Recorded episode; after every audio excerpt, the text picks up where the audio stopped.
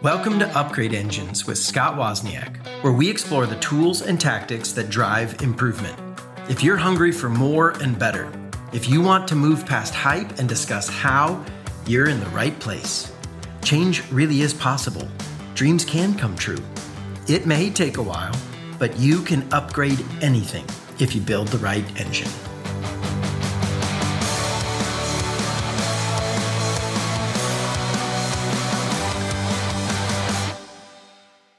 If seeds aren't planted in the spring, they can't be fertilized in summer, and there's nothing to harvest in fall. In most areas of our life, our success today is a product of our investment six months ago. Well, no, it's not exactly six months. Obviously, it'll change for different areas, how long the maturation period is. I mean, it's like most crops, right? Not all crops take the exact same amount of time to plant and harvest and grow. Rice is much faster than wheat. Uh, both have value and both have shaped the cultures that they're in on whether their cycles uh, are annual or, you know, biannual, or like in rice's case, multiple times a year you can get a crop out of it. But generally, I look across the board, I look across most areas of our lives, and I think six months is a decent average. Most of the things take a while. And can I tell you, this is a real problem for us as humans, because one of the most difficult things we have, and I say we because I am just as much a struggler on this, maybe more than most, is the problem of anytime there's an action that has delayed consequence, we have a very hard time making those dots connect and treating it seriously. I'll give you one that's been a huge one for my life. I've talked about it a lot. Uh, eating and health, right? I love sugar. I love desserts. I love rich, creamy, th- I mean, like cakes, cookies, ice creams. I mean, these are my serious jams. Chocolate. Oh, me and chocolate have a long relationship, complicated relationship. And here's the problem.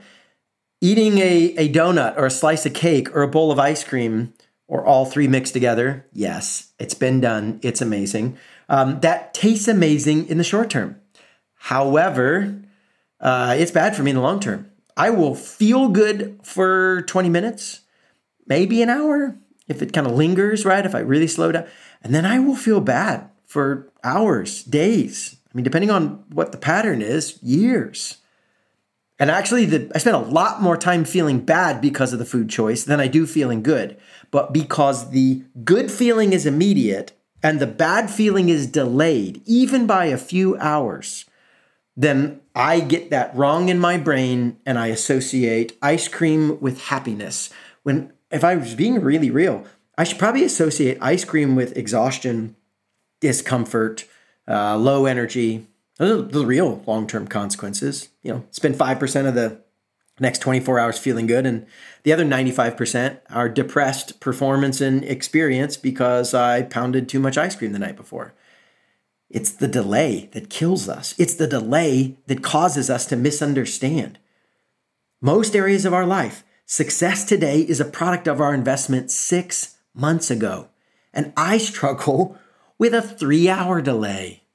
This is something that requires regular reminder and challenge, requires me to continually uh, remind myself, challenge myself, measure. This is the power of measurement. And it causes us to try to align my actions with the outcomes I want six months from now. I'm in many ways coasting on what I did, for good or for ill. Let, let me get some specific examples. Your relationships. The quality of your relationships today has everything to do with how you've been treating these people or not in the last six months. Have you made the phone calls? Have you reached out? Have you slowed down and asked questions and just listened? Have you invested in the people around you? This could be your kids, your spouse, your friends, your family. If you spend time investing in them, then what do you know? Today, you've got richer relationships, better conversations, more laughter. They're there for you if they need you. Your investment six months ago is what you experience today. Now, I say six months ago, right? Relationships, this is one that might take longer. Uh, sometimes, you know, you want a great romance.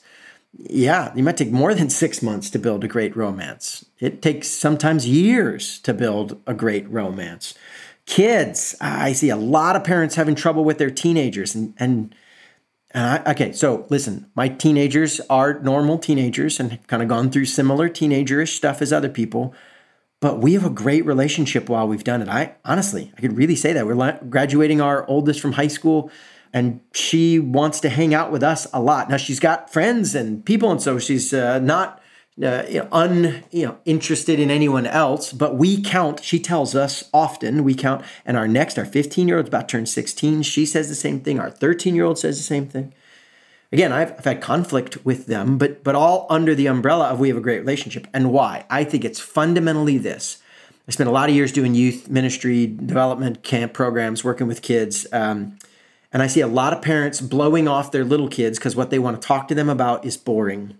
I mean, it is little kid world, no offense, but the things they think are big deals are not exciting things to most adults. So we're like, yeah, yeah, whatever, kid. Um, I'm not interested. Well, you train your kid that they're not interested in talking to you. You, you know, you're not just talking to them. They're not, they don't really care. It's not, they're not that important to you. And then they become a teenager. And now the stuff they're wrestling with is a big deal. And I want to talk to them about it. But I've spent the last five to ten years not training them to talk to me about everything.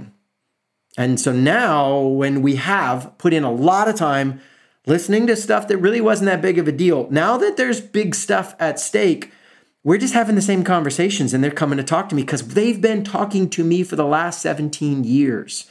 That's why my sixteen, seventeen, eighteen-year-old kids are still willing to talk to me, is because they never stop talking to me. All little kids want to talk to their parents. It's just most parents don't want to talk to the little kids. Now, that's an oversimplification.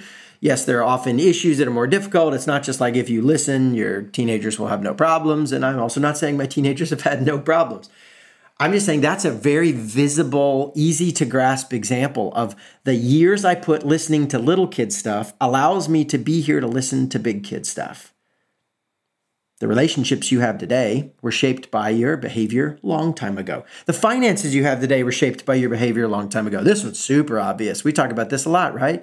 The investments you make, the career choices you make. Did you get extra certifications? Did you start a company? Did you, I mean, all this stuff. I, I'm in a place now that uh, my wife and I were talking about this literally yesterday. We're like, oh man, do you remember twenty years ago, when we were just getting started, what we thought was success and where we're at now and how far we've come? And there have been some hard days and a lot of sacrifices, but man, we are really grateful for what we're able to do. We just got back from a vacation. That's why we're we're talking about, like, man, I'm glad we were able to do that one. That was a really special family experience for us.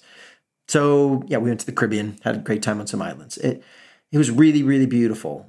And we could not have afforded that a long time ago. And our early vacations were nothing like that. But you know what? twenty years of financial work, investment, building, growing. You can take a decent vacation after twenty years of financial investment. We are harvesting stuff that took us many years to get going. Hey, your company, if you are building a company, or maybe you as an individual, your brand, your reputation has everything to do with how you've been treating people over the last six to twelve months. Have you met every one of your promises every time? Have you been consistently excellent? Have you shown up and done quality work? Or has it, has it been inconsistent? And I got a hard truth for you. Inconsistent excellence earns very little trust. In fact, it earns the same amount of trust as being consistently bad. Being sometimes good, we only give keep, people credit for their mistakes. If we can't count on you, we don't count on you at all. It's not like we give you half trust. We trust you to be excellent, or we don't. And so you can't just show up excellent today and think now my now today my reputation's great. You have to show up consistently, and then you have a reputation. I creative content. You want to build kind of some of you are creators. I know we talked back and forth. You guys send me great notes, uh, books, podcasts, speakers, musicians. Hey, the creativity of your qual- stuff today is built on the many years, not just months, of work you've been doing. The the writing you've been doing over the last six months. I'm releasing my fourth book this year as of the recording of this podcast. That book is not a single moment where you sit down and write a book. It's not an act. It's a series of acts stacked on top of each other, from learning the content, doing the research, identifying insights, and then layer by layer, trying to put that in a book. Reeve, if you don't know this, when you don't, you don't just write a book and be done. You write a rough draft. And then you revise it and revise it and revise it. in my experience, it's like twenty percent is the first draft and eighty percent is revising, revising, revising until it's good enough to put out. It's a series of things. And so if you've got good stuff that you're putting out, it's because you've been working on it for months. So this is this is the fundamental reality from your business to your relationships, from romance to your health, from creativity to your financial discipline. The success you have today is a product of your investment at least six months ago. So let me ask the hard question. Based on your choices today, this week, what will the next six months be like for you? What kind of relationships will you have based on how you've been treating people around you this week? What investments are you making? What will that result in? Are you are you coasting? Are you off of that? Are you withdrawing from bank accounts you've been investing in? Or are you actually putting more investment in for your brand, for your content, for your health? If this is normal, what does it look like six months from now? And what do you want it to look like? What would you like to see six months from now? And therefore, what do you need to do this week? And then the final question is, what reminder systems do you need for you to, to be able to remember, oh yeah, the life I want to live requires me to do X, Y, and Z. I'm going to be honest. I did not want to go exercise this morning. I was tired. You know, had a rough couple nights, nothing crazy, pets getting me up. I You know, whole rant about the one cat who's decided he wants to go out every morning at five a.m. and he walks all over my head and scratches the bed. I mean, he's he's a nuisance. It's a real problem. And we're, how do you train cats, right? If any of you know how to train a cat, please tell me. That would be awesome. Um, but yes, cat rant over. Uh, last couple nights have been tough with him, wrecking sleep multiple times, trying to get out the door and me trying to figure out how to manage this, try to get him to, to not go out so early. And so I was tired and I didn't want to, but you know what? I, I, I knew I was recording this podcast. And so I was like, dang, I'm going to have to talk about this today. So maybe the life I want to live, I should still do at least a little exercise. I don't have to do the whole exercise. I wish I'd at least get started.